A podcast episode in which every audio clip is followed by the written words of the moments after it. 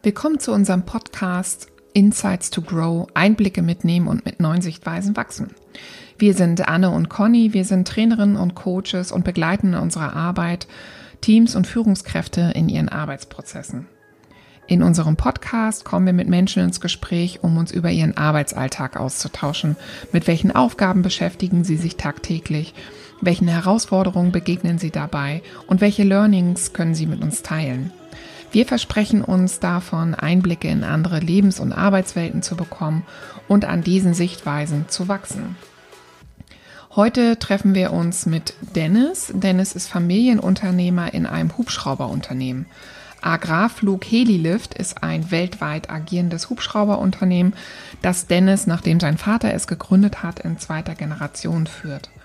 Wir haben uns mit ihm über die Besonderheiten und Herausforderungen beim Führen dieses Familienunternehmens unterhalten. Wir wünschen euch viel Spaß beim Reinhören und beim Einfangen neuer Sichtweisen.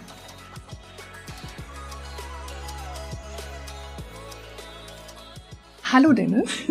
Hallo. Dass wir heute bei dir sein dürfen. Ähm, wir haben dich im Intro schon ein bisschen vorgestellt oder zumindest gesagt, dass wir heute hier sind und worum es heute geht. Aber erzähl du doch einfach erstmal so ein bisschen, wer du bist, was du so machst, ein bisschen von deinem Unternehmen.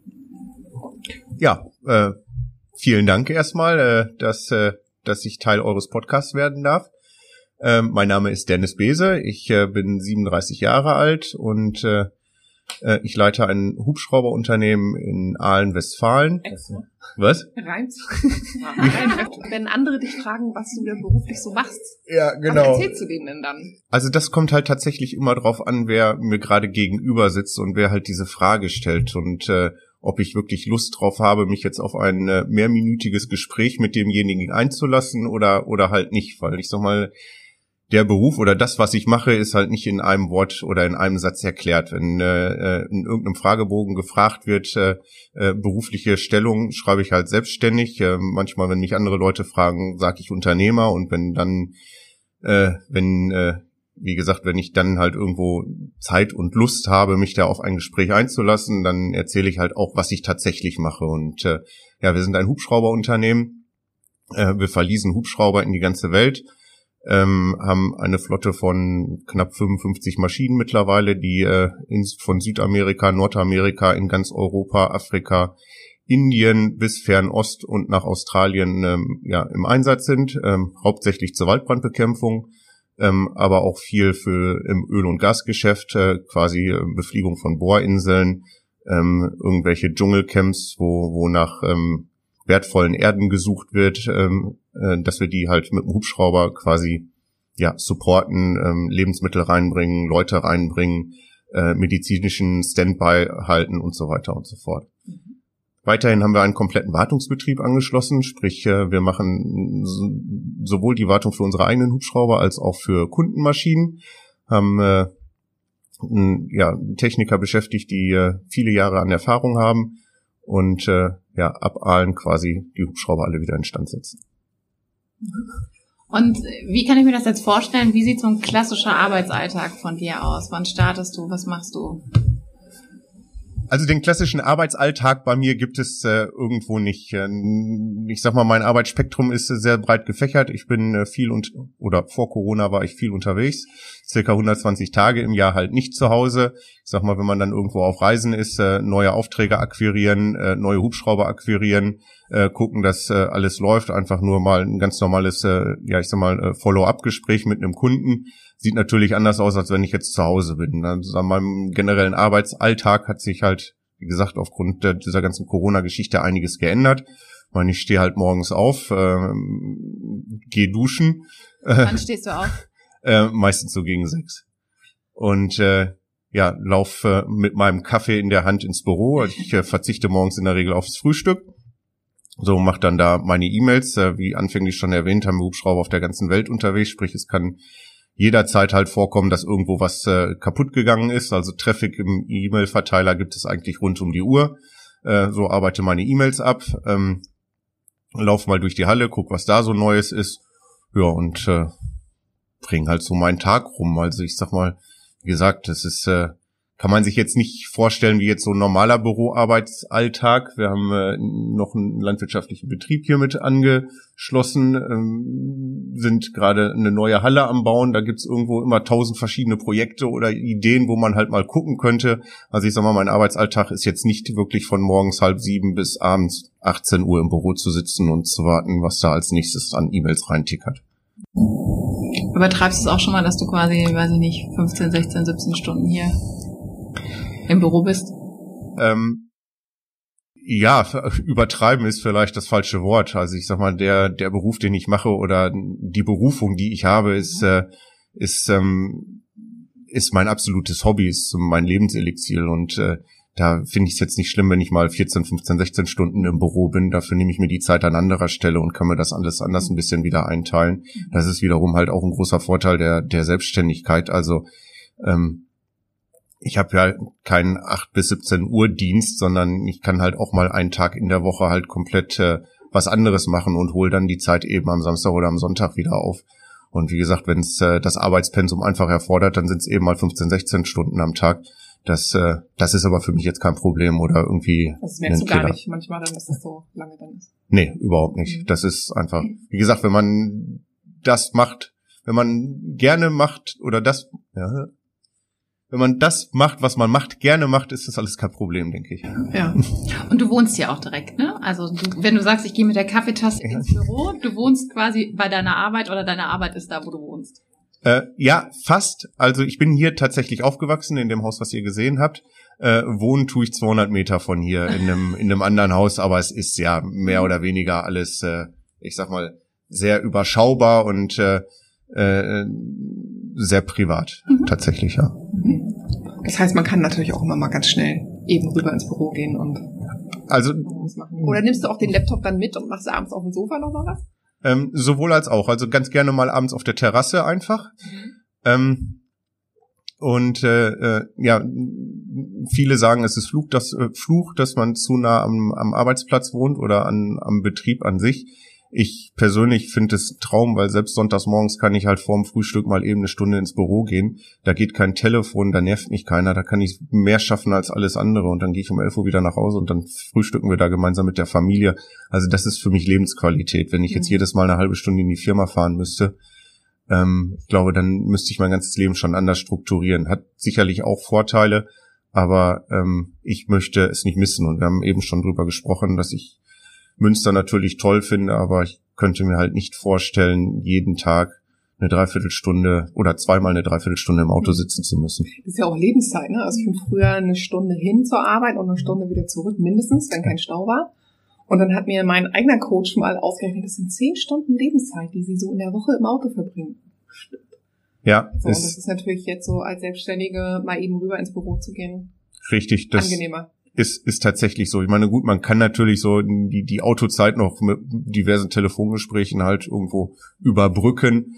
Aber ähm, wahrscheinlich einige Kunden würden sich auch genervt vorkommen, wenn, wenn man die jeden Abend um 17 Uhr anruft, um seine Autozeit umzukriegen. Auto? Ja. ich muss die Zeit jetzt effektiv nutzen. Ähm, ja, jetzt bist du ja ähm, Familienunternehmer, also du leitest ein Familienunternehmen und das liegt natürlich die Frage, na, war das schon immer klar, dass du das mal machen möchtest? Ähm, wolltest du mal was anderes machen? Wie, wie ist es dazu gekommen? Also ich muss äh, äh, sagen, ich bin nie in meine Position reingedrängt worden. Es war für mich eine völlig freiwillige Geschichte. Allerdings ähm, äh, bin ich sehr traditionell angehaucht und für mich stellte sich einfach nie eine andere Frage. Es war für mich von vornherein als, ich sage jetzt mal als Achtjähriger schon klar, dass ich eigentlich das machen möchte, was mein Vater macht. Und ähm, so bin ich halt einfach auch aufgewachsen. Also ja, wie gesagt, meine Eltern haben mich da nie in eine Richtung gepusht. Äh, aber es lag wahrscheinlich auch daran, weil ich automatisch in die Richtung gelaufen bin, äh, in der sie mich gerne gehabt hätten. So bin ich halt nach der Schule direkt äh, Tornister in die Ecke geworfen, in Betrieb rein, habe hier irgendwo ja geholfen, mitgemacht, habe meinen Vater beobachtet und ähm, habe danach halt meinen kompletten äh, ja, Lebensweg darauf ausgerichtet, dass ich quasi ähm, ja da bin, wo ich heute bin. Gab es trotzdem mal Momente, wo du gesagt hast, oh, eigentlich möchte ich mal was ganz anderes machen? Ganz ehrlich, nein. Nee. Gab es wirklich nicht. Es ist, äh, bin wirklich bestens zufrieden äh, mit dem, mit dem, was ich, äh, was ich mache, äh, wie ich mein Leben zurzeit äh, verbringe. Und ähm, ich könnte mir, also natürlich träumt man hin und wieder mal, ja, okay, wäre vielleicht auch schön gewesen, weiß ich nicht, äh, ich jag besonders gerne äh, in Südafrika zu leben, weil es da andere Möglichkeiten gibt. Aber wenn man das Ganze mal realistisch betrachtet, ähm, sich da irgendwo was aufzubauen, dass, dass man dann auch seinem Hobby frönen kann. Also ich sag mal, man muss ja auch irgendwo was arbeiten und irgendwo mit Geld zu verdienen. Also es ist dann schon ein steiniger Weg und wie gesagt, ich bin einfach mit dem wirklich bestens zufrieden mit dem, was ich hier habe und was ich hier mache. Und was ist das, was dich so jeden Tag motiviert, äh, zur Arbeit zu gehen? Also ich höre jetzt auch so ein bisschen raus, ne? Du bist absolut 120 Prozent motiviert äh, in deinem Job, aber was ist es genau? Kannst du das beschreiben? Ähm, Ehrgeiz, Erfolg, ähm, schwer zu sagen. Also ich muss auch ganz ehrlich sagen, ich hatte jetzt noch nie einen wirklichen Motivationsbremse tatsächlich. Kann mich da nur wiederholen. Das, was ich mache, mache ich gerne. Äh, mir ist es schon fast, wenn wir hier Betriebsferien haben, ist mir schon fast langweilig zu Hause, weil ich irgendwie nicht weiß, was ich mit meiner Spare-Zeit äh, machen soll. Ähm, das äh, weiß ich, die, die Motivation kommt automatisch und wenn man dann halt noch ein bisschen Erfolg äh, am Ende des Jahres halt verzeichnen kann, ist es, denke ich, äh, äh, ja, Motivation genug und ähm, man versucht sich natürlich irgendwo immer ein bisschen weiterzuentwickeln und freut sich dann, wenn, wenn irgendwelche Geschäftsideen halt äh, verwirklicht wurden und dann da am Ende auch was bei rumkommt. Und das motiviert mich eigentlich jetzt hier jeden Tag. Gibt es was, was dich besonders fasziniert an deinem Job? Die Vielfältigkeit oder Vielseitigkeit. Ähm, also ich bin nicht der Mensch, der, der wirklich von morgens bis abends im Büro sitzen möchte, sondern ich möchte mir meinen Tag selbst einteilen. Ähm, ich ähm, ja, mag es, also wir machen sehr viel B2B-Business mit, mit anderen Familienunternehmen. Ich äh, äh, treffe mich unglaublich gerne mit meinen Kunden, weil die irgendwo aus demselben Background kommen wie ich. Ähm, man hat dieselben Probleme, man hat dieselben Chancen ähm, dass äh, ja, das ist einfach die Abwechslungs, äh, äh, der Abwechslungsreichtum, den, den wir hier haben. Das ist das, was mich fasziniert. Äh, ich hätte mal eben im Vorgespräch ja erwähnt, dass wir 97 Prozent des Umsatzes im Ausland machen. Daher bin ich natürlich auch viel im Ausland unterwegs und die verschiedenen Kulturen, egal ob es Spanien, Portugal ist, was ja noch relativ europäisch ist, aber auch wenn man mit, äh, ja, ich sag mal, mit meinem sudanesischen Kunden abends essen geht, es ist einfach, ja, es ist äh, jedes Mal wieder spannend aufs, aufs Neue. Und ähm, äh, auch wenn man sich dann in, ja, keine Ahnung, in, in, in, in, in äh, Indonesien dann abends äh, zu einem alkoholfreien Radler trifft, ist das für einen Deutschen natürlich erstmal ein wenig befremdlich, ja, aber es gehört halt irgendwo mit dazu. Und äh, das ist das, was, was mir sehr viel Spaß macht, ja. Jetzt hast du eben gesagt, du bist ja quasi damit groß geworden, also schon mit acht Jahren nach der Schule Ranzen in die Ecke geschmissen. Wie hast du dich jetzt so rein von der Ausbildung her auf das, was du heute machst, vorbereitet? Ähm, also ja, ganz normal äh, äh, Gymnasium äh, mit ähm, viel Zureden meiner Eltern bin ich dann da auch tatsächlich angenommen worden. Ich war jetzt nie so die die Blende in der Schule tatsächlich.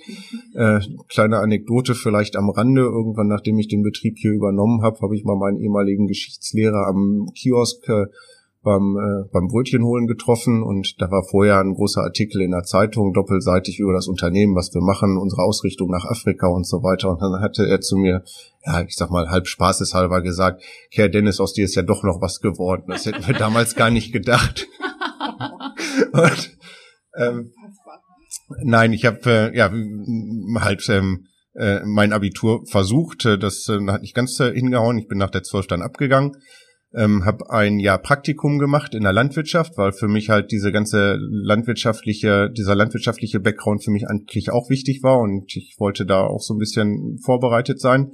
Habe dann nach meinem Praktikum das äh, ähm, Fachabitur gehabt, konnte damit auf der Fachhochschule äh, ähm, studieren, bin nach Bielefeld gegangen zur FHM, Fachhochschule des Mittelstandes. Das ist eine private Fachhochschule, die äh, sich quasi auf die Fahnen schreibt, extra Leute auszubilden, die später mal ein mittelständisches Unternehmen führen wollen äh, war ein Trimesterstudium, war also auch äh, ziemlich anstrengend. Ähm, weil halt keine Ferien und so weiter und so fort. Aber da bin ich dann halt auch notentechnisch erstmalig ein wenig besser geworden, weil mich das halt tatsächlich interessiert hat. So mit ja, meinem. wahrscheinlich das erste Mal auch so bemerkt hast, ach, dafür mache ich das. So, so, mhm. so sieht's aus, genau. Und von meinem 3,0er Fachabitur habe ich dann ein recht gutes Diplom hinbekommen. Ähm, ja, und bin nach dem Studium halt direkt hier zu Hause angefangen quasi. Äh, habe äh, die Leitung einiger Projekte übernommen. Ich hatte weiß nicht, ob es ein, ein, Vorteil war. Im Nachhinein würde ich es als Vorteil bezeichnen. Mein Vater ist äh, deutlich älter gewesen als ich, äh, so dass wir sowieso nicht äh, viel Zeit hätten. Also meine Mutter hätte sich gewünscht, dass ich nach dem Studium natürlich erstmal in einem anderen Betrieb noch mal reingucke. Und ich habe für mich gesagt, nee, das äh, äh, wird mir alles zu knapp und wer weiß, was was da eines Tages mal mit meinem Vater passieren kann. Und äh, ja, leider war es halt tatsächlich auch so. Wir haben anderthalb Jahre hier das Unternehmen zusammen äh, ja, ich sag mal, gemanagt in Anführungszeichen. Dann ist er leider plötzlich am Herzinfarkt gestorben. Und äh, da war ich im Nachhinein natürlich froh, dass ich jetzt nicht unbedingt noch woanders in einem Unternehmen oder im Ausland oder wie auch immer. Es hätte mir natürlich Lebenserfahrung gebracht, aber ich denke, für, für die Situation damals äh, haben wir uns so halt richtig entschieden und äh, da bin ich äh, in Anführungszeichen halt ins kalte Wasser geworfen worden, fühlte mich aber ganz gut vorbereitet, habe äh, ein tolles Team an Mitarbeitern gehabt, äh, waren sehr bewegende Momente, weil es war halt ein sehr plötzlicher Tod meines Vaters, mit dem keiner gerechnet hat. Und meine führenden Mitarbeiter sind ähm, tatsächlich dann am Grab halt zu mir hingekommen und haben mir ähm, ja äh, dieselbe Treue geschworen, die sie meinem Vater quasi schon geschworen haben. Und das ähm, bringt einen emotional irgendwie deutlich weiter und man merkt dann ja, okay, das ist jetzt nicht nur für dich dass du das jetzt hier weiter an den Start bringen musst, sondern äh, da hängen eine ganze Menge Familien hinter und da muss man jetzt mal Gas geben und wie gesagt, wir haben trotz äh, damaliger Wirtschaftskrise 2008 haben wir das alles ganz gut hingekriegt im, im gemeinschaftlichen Team und haben uns so die letzten zwölf Jahre wirklich gut entwickelt und äh, was auf die Beine gestellt. Dank meiner Mitarbeiter natürlich. Sind die, äh, also ist es so klassischerweise, so hört man ja auch manchmal so im Familienunternehmen oder bei uns im Agrarbetrieb ist es ja auch so, dass die so ganz viele Jahre schon dabei sind, den Vater schon gekannt haben. Äh, wie, wie viele Jahre bleiben die durchschnittlich so bei euch, deine Mitarbeiter? Ähm, also sind die noch da, die damals tatsächlich ja ja sind sie also ähm, was was ich so festgestellt habe ich meine wir kommen hier aus dem Dorf in Anführungszeichen ähm, wir bilden Leute äh, selber aus, ähm, die aus der Region kommen. Ich meine, jetzt haben wir dadurch natürlich nicht die Riesenfluktuation, weil so viele Hubschrauberunternehmen in und um Aalen gibt's halt nicht. Aber was, was man halt so ja über die Jahre feststellt, also entweder ähm, quittiert einer seinen Job innerhalb der ersten fünf Jahre oder dann halt gar nicht mehr und bleibt dann bis zum Ende. Und äh, meine meine Führungsriege oder meine damalige Führungsriege ist ist äh, nach wie vor ja hier und ähm, beziehungsweise einer ist äh, mittlerweile pensioniert, aber es hat halt so alles sind halt dann tatsächlich bis zum bis zum Ende dabei geblieben. Und äh, bei der neuen Führungsriege habe ich jetzt auch nicht unbedingt das Gefühl, dass sie sich parallel woanders bewerben. Ich glaube, wir haben unterm Strich ein ganz gutes Betriebsklima, sind sehr familiär unterwegs ähm, beziehen auch die Familien unserer Mitarbeiter mit ein und äh, hoffe mal, dass, dass das äh, so weiterläuft. Wie, wie ist Führung für dich? Ich stelle mir jetzt vor, wenn man halt so nach dem Studium in so ein Unternehmen kommt, dann ist das ja doch, also du wirst ja wahrscheinlich auch viele Mitarbeiter gehabt haben, die älter waren als du. Ähm, so, erzähl mal, wie war das so? Wie ist das heute? Was ist dir wichtig?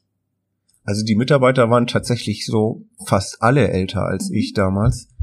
Ähm, aber das, das, das äh, zog sich durch. Ich sag mal, das war selbst bei meinen, meine Mitbewerber waren älter, meine Kunden waren älter, meine Zulieferer waren älter. Ich bin mit äh, 25 halt äh, schon ja ziemlich, ziemlich jung in, in, in so eine wichtige Position gekommen. Ähm, am Führungsstil, äh, also ich sage mal, ich habe damals schon versucht, äh, einige Sachen anders zu machen als mein Vater. Es ist einfach eine andere Generation gewesen. Die haben von oben nach unten delegiert. Und äh, da wurde auch nicht lange diskutiert und lange rumgeredet, sondern es wurde halt einfach so gemacht. Ich denke, dass äh, ja, dieser Führungsstil ist heute nicht mehr darstellbar, beziehungsweise setzt sich das auch nicht durch. Also wir versuchen schon viel gemeinsam äh, zu, zu entscheiden.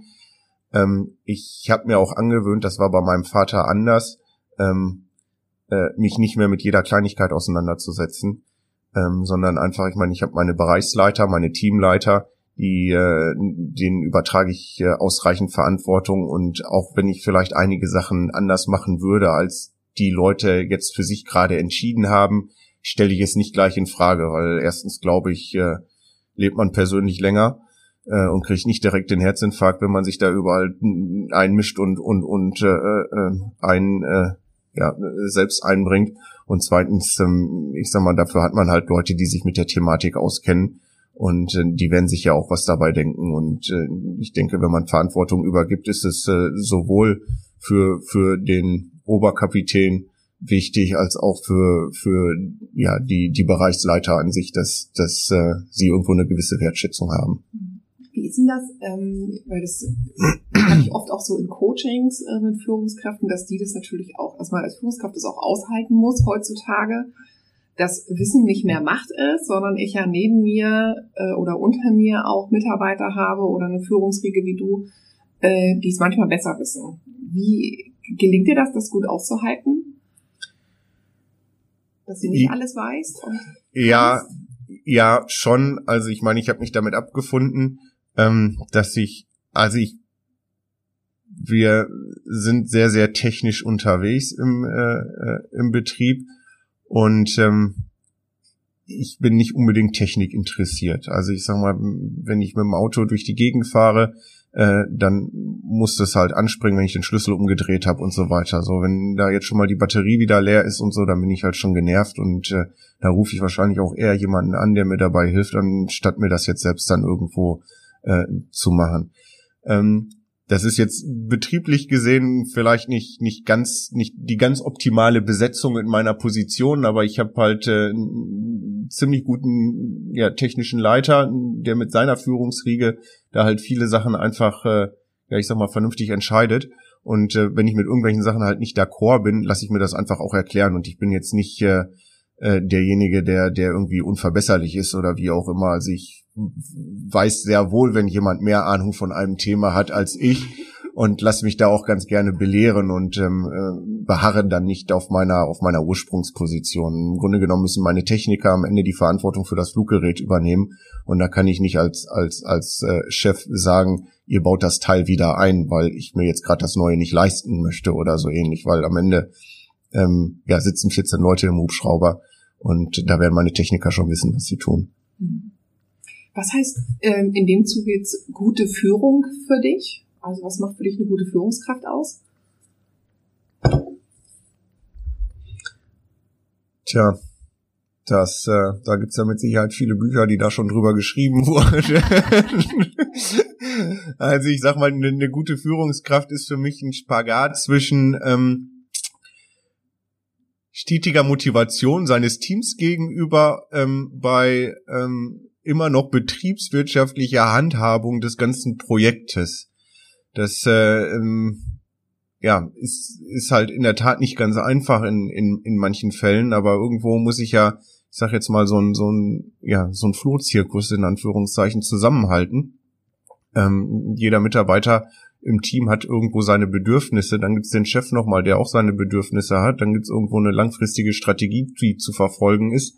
Also ich sag mal, als, als Führungskraft hat man schon viele Probleme, mit denen man da irgendwo sich täglich beschäftigen muss. Und äh, ja, der, Sp der Spagat da drin ähm, äh, ist, glaube ich, äh, das Maß aller Dinge, beziehungsweise das, was es dann am Ende ausmacht. Aber jetzt so äh, direkt äh, in einem Satz zu erklären, was eine gute Führungskraft ausmacht. Äh, Aber wie gelingt dir das? Also wie machst du das, den Spagat da irgendwie hinzubekommen? Intuition. ich ich habe da jetzt keine Guideline, die ich mir jeden Morgen durchlese. Also es ist, ich denke, es ist viel, viel motiv äh, situationsbedingt am Ende auch.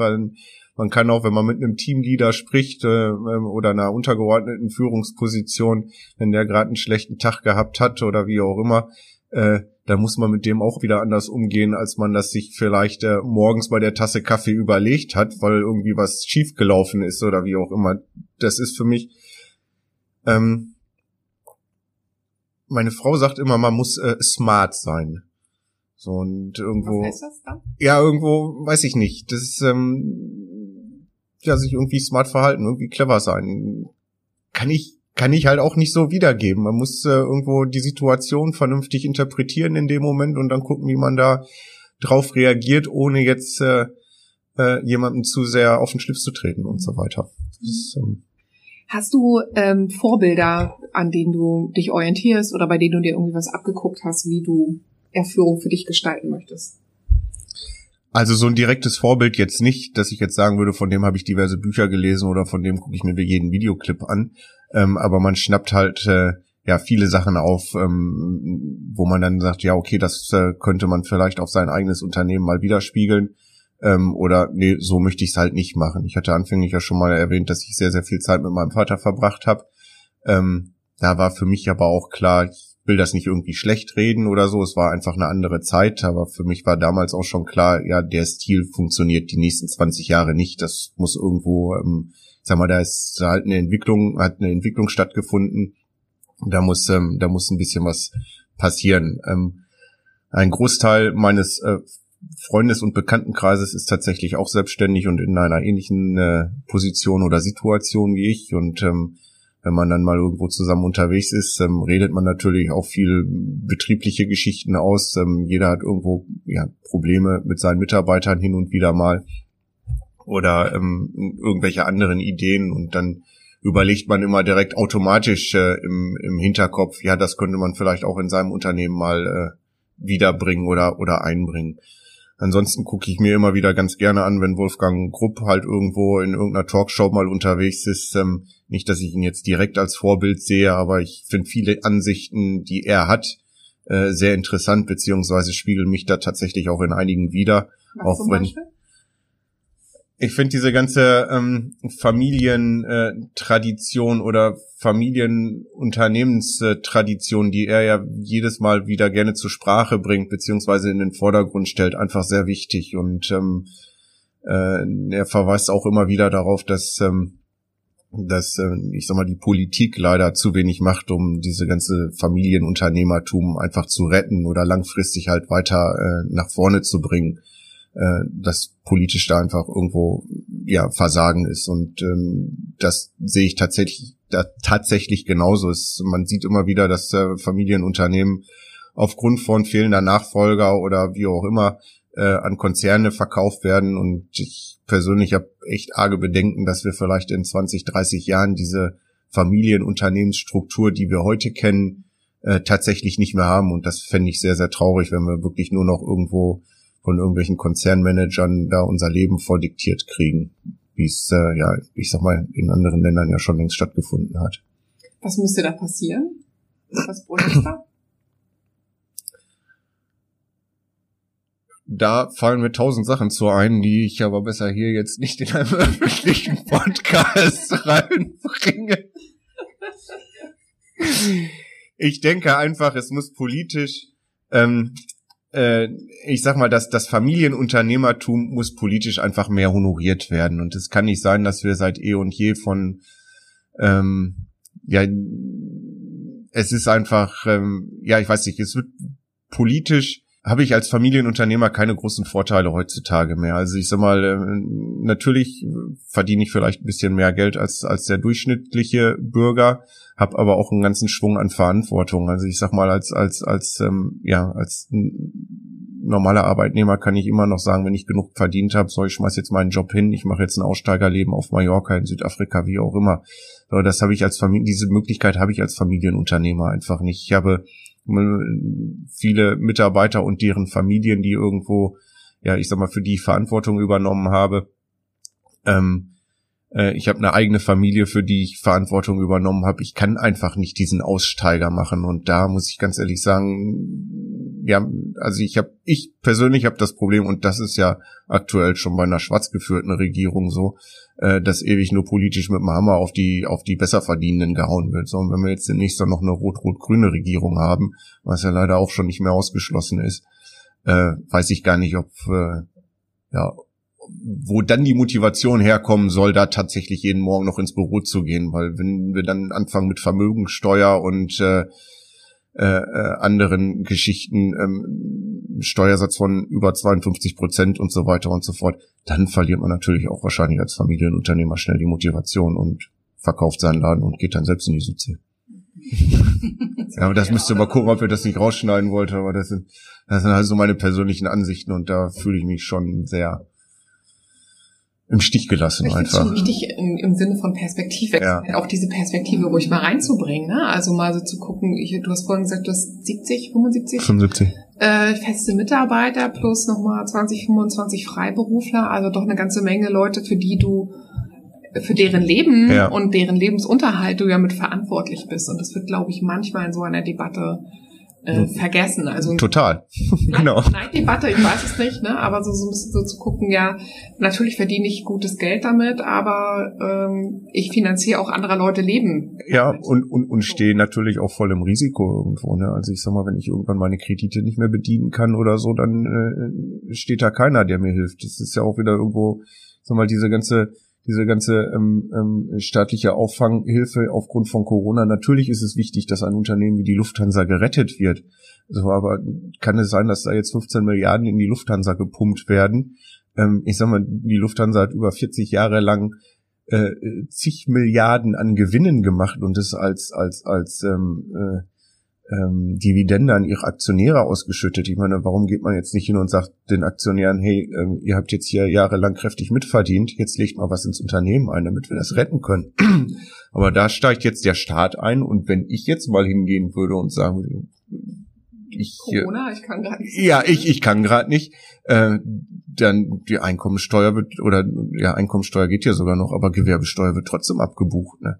Das ähm, finde ich halt irgendwo ist, äh, meine, auch wenn ich dann nur 75 Mitarbeiter habe und nicht 20.000, finde ich es aber trotzdem irgendwo, muss ja irgendwo eine Gerechtigkeit entstehen. Naja, plus ist es nicht so, dass ja im Prinzip du jetzt als Führungskraft hinter deinem Team stehst. Das heißt, wenn, wenn da irgendwas passiert, dann bist du der sichere Rückhalt und im Prinzip du bist ja, wer ist dein Rückhalt?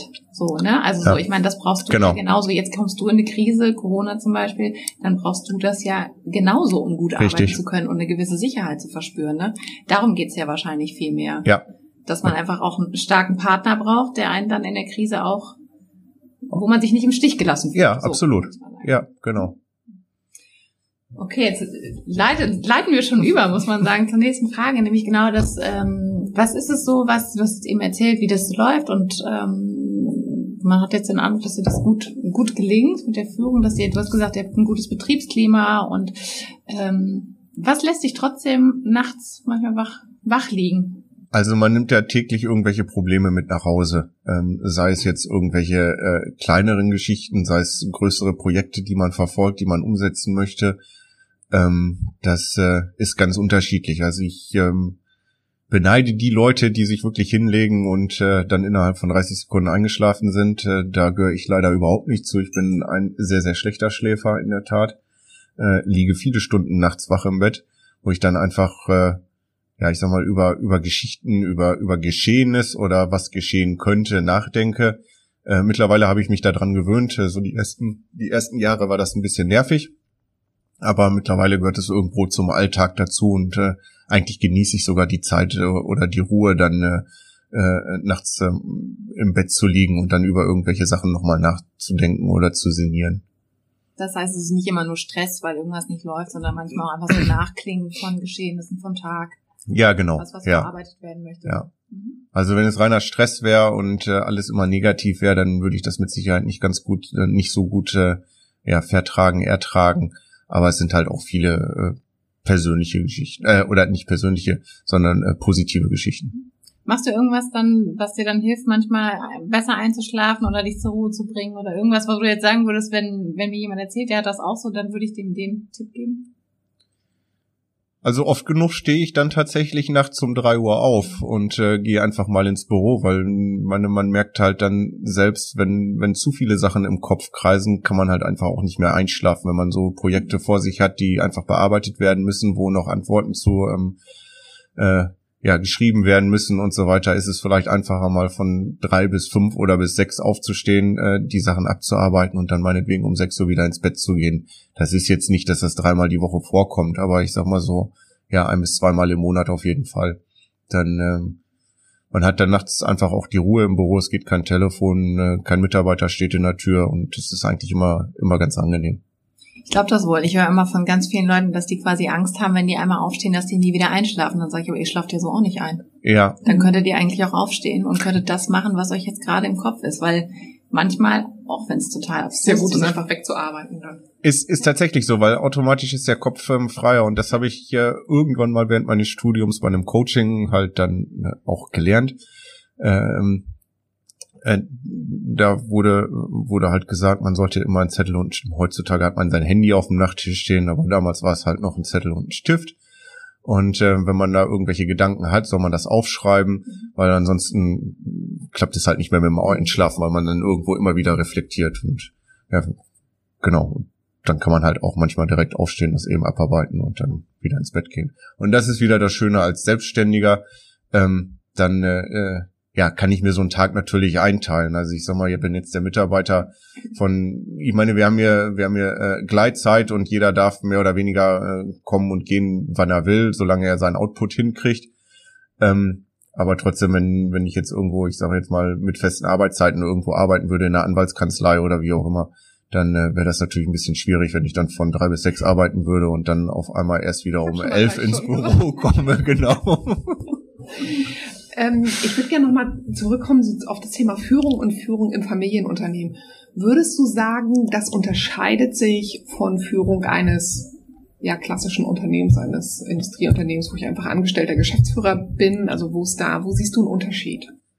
Das unterscheidet sich auf jeden Fall. Ähm, also ich sag mal, es hat beides Vor- und Nachteile, muss ich ganz ehrlich sagen. Ich glaube, dass man als Familienunternehmer sehr, sehr viel emotionaler unterwegs ist, weil man irgendwo sag mal, in so einer Geschichte reingewachsen ist. Entweder habe ich mir das Unternehmen selbst aufgebaut, ähm, kenne die Strukturen von Anfang an, oder ich bin eben in zweiter oder dritter Generation da reingewachsen. Ähm, man, man denkt, glaube ich, viel weitsichtiger, viel langfristiger, viel emotionaler und ähm, kriegt aufgrund dessen wahrscheinlich nicht die Gewinnmaximierung hin, die ein externer Geschäftsführer hinkriegen würde, weil er einfach ein wenig äh, ja, skrupelloser, hört sich vielleicht ein bisschen, ein bisschen scharf an in dem Text formuliert, aber er ist da nicht mit verheiratet, in Anführungszeichen. Distanzierter wahrscheinlich, oder? Genau, distanzierter ist das richtige Wort. Man geht, ich denke, dass ein, ich will da niemandem zu nahe treten, aber ich denke einfach, dass ein externer Geschäftsführer geht viel analytischer an die Geschichte ran. Er kommt in ein Unternehmen rein, guckt sich die Zahlen an, guckt sich an, was er hat und so weiter und kann dann aufgrund dessen ähm, ja seine Entscheidungen treffen. So, und wenn das halt mal nicht funktioniert hat, aus welchem Grund auch immer, dann bewirbt er sich im Anschluss eben woanders und äh, dann ist er eben weg. Und wenn eine Entscheidung bei mir oder auch bei einem anderen Familienunternehmer äh, kräftig in die Hose gegangen ist, dann ja, steht man da halt mit nichts im Grunde genommen. Als hat dann, kann sich dann noch anhören, dass man in zweiter oder dritter Generation ähm, das erfolgreiche Unternehmen in Sand gesetzt hat, genau. Und da denke ich schon, dass man sehr viel vorsichtiger an, an einige Sachen geht als, als reiner externer Geschäftsführer. Ja. Also ist ja noch so ein familiärer Druck dann quasi im, im Nacken. Der, der, der kommt der tatsächlich, ja genau. Der kommt tatsächlich äh, äh, dazu und ähm, mittlerweile ist es nicht nur der Druck meiner Eltern, sondern auch so der selbstgemachte Druck äh, meiner Kinder gegenüber.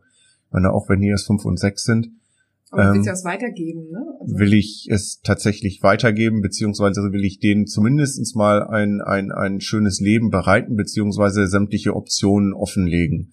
Und ähm, das äh, wäre mir selbst schon sehr peinlich, äh, beziehungsweise würde ich mir sehr blöd dabei vorkommen, wenn, wenn ich das jetzt hier vor die Wand setze und ähm, äh, da meinen Kindern nichts weitergeben könnte. Hm. Monetär gesehen. Da sind wir ähm, bei der nächsten Frage. Bist du dir selber ein guter Chef? Ja, ich denke schon. ist auf jeden Fall ein bisschen ein sehr harter Chef, wenn ich das ja. jetzt aus der letzten Antwort so ableiten kann. Der Druck ist hoch. Ich will unbedingt, ich will es nicht in den Sand setzen. Also ich, ich meine, ich habe ähm, leider eure vorherigen oder ich weiß gar nicht, ob die Podcasts schon veröffentlicht wurden ja. oder so. Deswegen, aber ich kann mir halt äh, äh vorstellen, dass ähm, dass äh, eine Vielzahl äh, anderer Personen, die, die, die, ich sag mal, mit meinem Background äh, bei euch zum Interview sind, äh, ähnlich argumentieren oder ähnlich, ähnlich reden oder eine ähnliche Verantwortung für sich fühlen. Und ähm, ich denke, ich bin mir schon ein guter Chef, also ich sehe schon zu, dass ich nicht zu kurz komme, dass ich mein Leben genieße, ähm, dass äh, dass ich hin und wieder auch mal irgendwo äh, äh, ja auf Reisen gehen kann, äh, meinem Hobby nachkomme, ähm, das das schon. Also ich sag mal Work-Life-Balance ist bei mir schon okay. Ist es dann trotzdem so, dass man abends beim Abendessen dann trotzdem nochmal über die Geschäfte redet, jetzt so als Familienunternehmen? Oder kann man dann auch wirklich abends mal abschalten und sich über ganz andere Dinge unterhalten? Es kommt drauf an, mit wem man äh, äh mit wem man dann abends essen geht. Ich dachte jetzt so, wenn ihr als Familie zu Hause okay. Also wenn wir als Familie zu Hause sitzen, reden wir seltenst über den Betrieb tatsächlich. Geben ähm, die Kinder den Ton an. So sieht's aus, genau. Heute in der Schule. Ja, und es ist halt, ähm, also ich sag mal, es sind ja viele so so so Kleinigkeiten oder kleine Probleme, die einen dann irgendwo rumtreiben. Und äh, ich bin abends, ich weiß nicht, ich habe dann mein mein meinen Wörterkonsum auch aufgebraucht und bin abends tatsächlich auch nicht unbedingt mehr gesprächig, mhm. ähm, sondern möchte dann gerne essen, danach die Tagesschau gucken oder wie auch immer. Ähm, das, äh, da sprechen wir eigentlich nicht so viel betriebliche Geschichten. Ne. Lobst du dich selber mal? Also bist du auch stolz auf dich?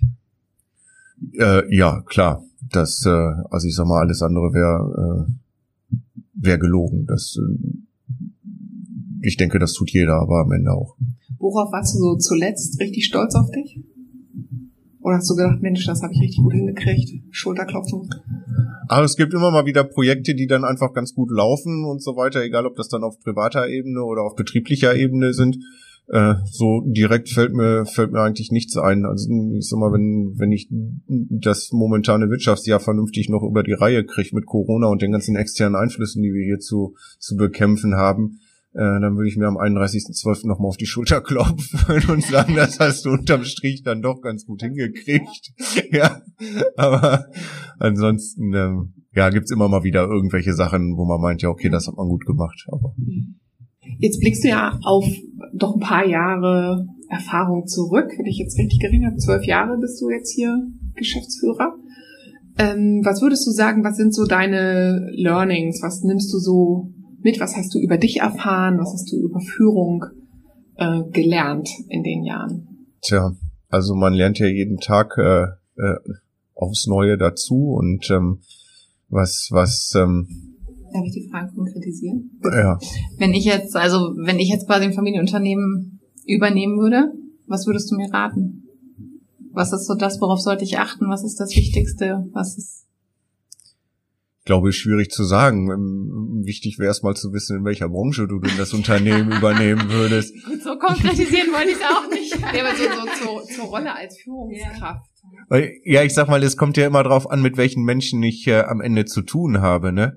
Ähm, ich, wenn ich einen Friseursalon leiten müsste mit ähm, 15 Friseurinnen, die sich dann da in den Pausen ewig anzicken oder so, dann habe ich halt einen anderen oh, Führung. Klischee. Ja, dann habe ich aber einen anderen Führungsstil, als wenn ich jetzt, ich sage jetzt mal, eine Anwaltskanzlei leite oder halt hier einen technischen Beruf. Ich glaube, man muss sich da, sag mal, das das, das, das Allheilmittel gibt's nicht. Man muss sich irgendwo darauf einlassen. Man muss ja auch immer gucken, wie sich so die Menschen oder das Gegenüber quasi äh, der Gegenüber äh, ähm, ja verhält und und da muss man einfach drauf eingehen und äh, gucken gucken wie es halt funktioniert. Also mit der Brechstange funktioniert heutzutage einfach gar nichts mehr. Mhm. ähm, das äh, ja, schwierig zu beantworten.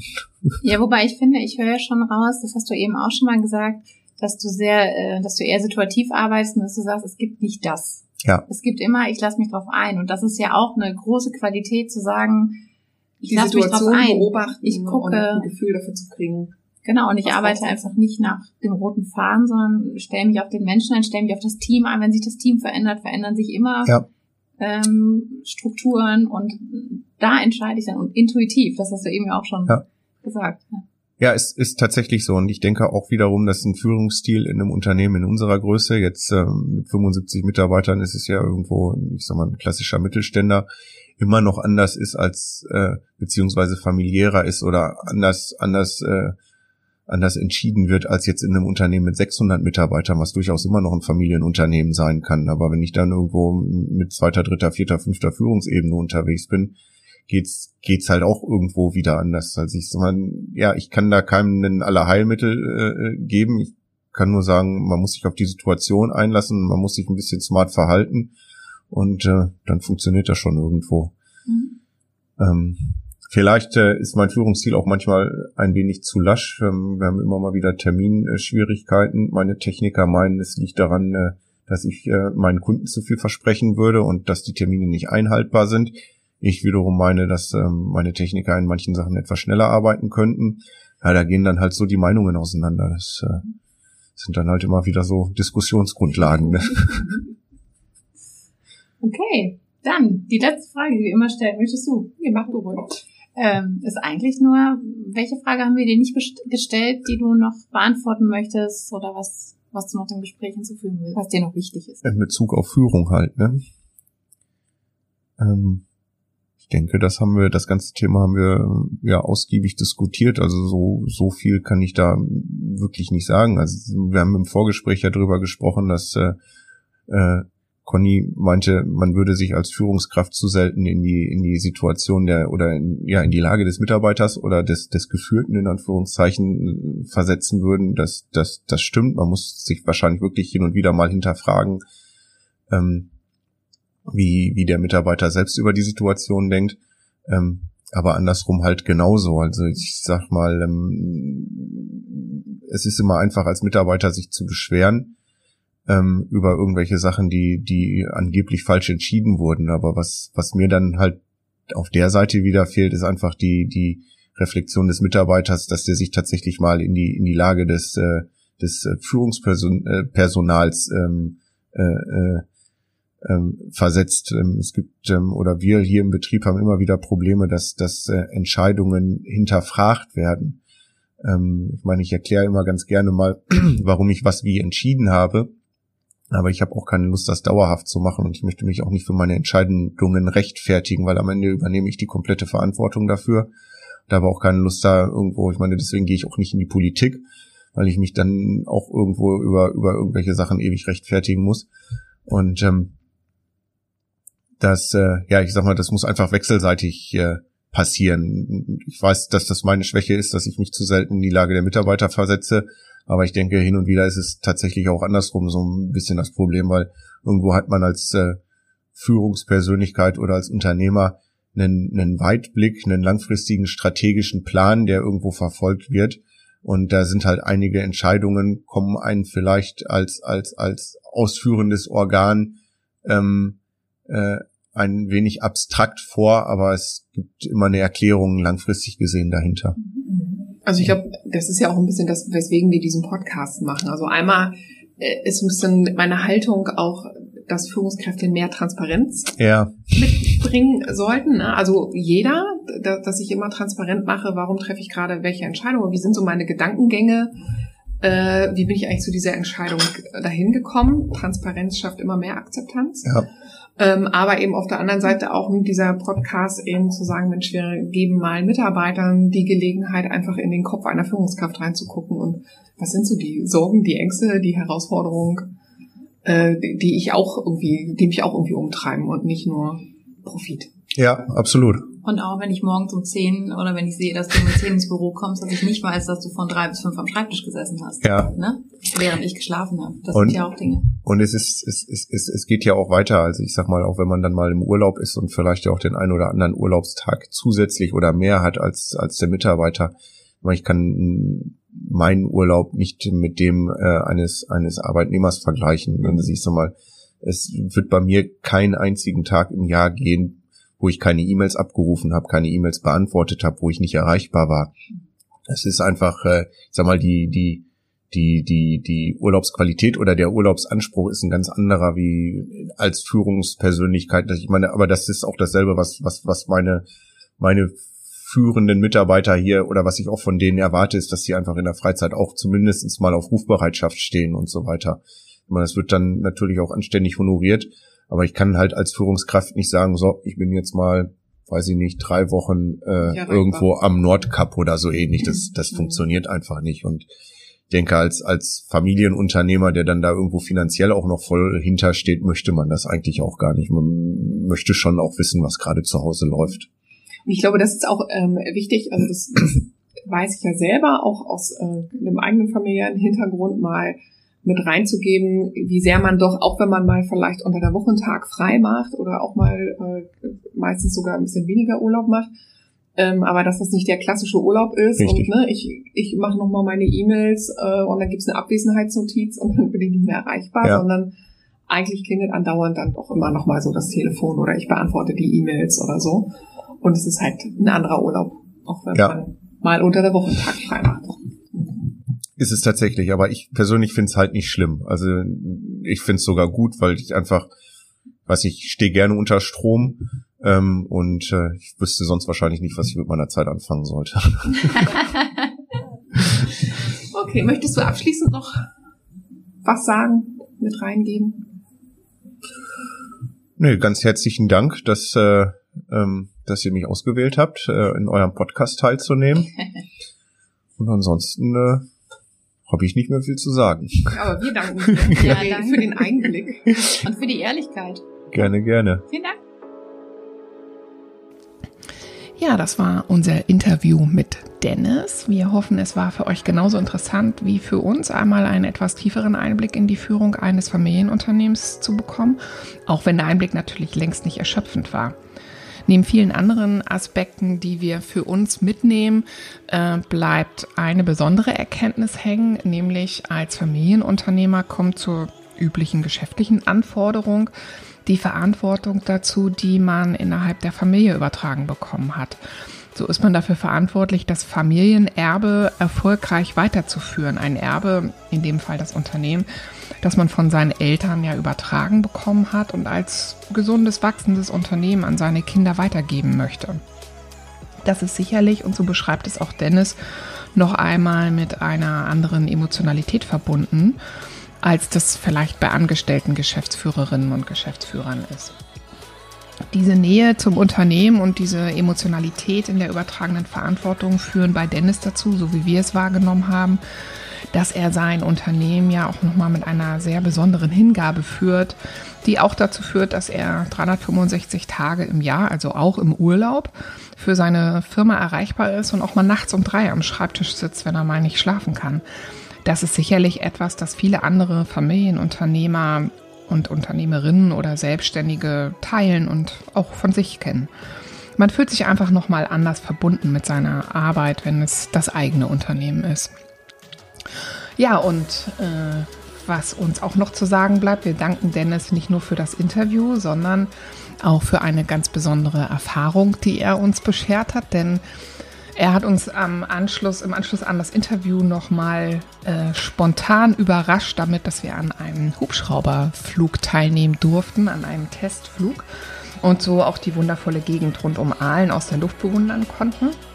Also an dieser Stelle an dich, Dennis, nochmal ein ganz herzliches Dankeschön für diese besondere Erfahrung.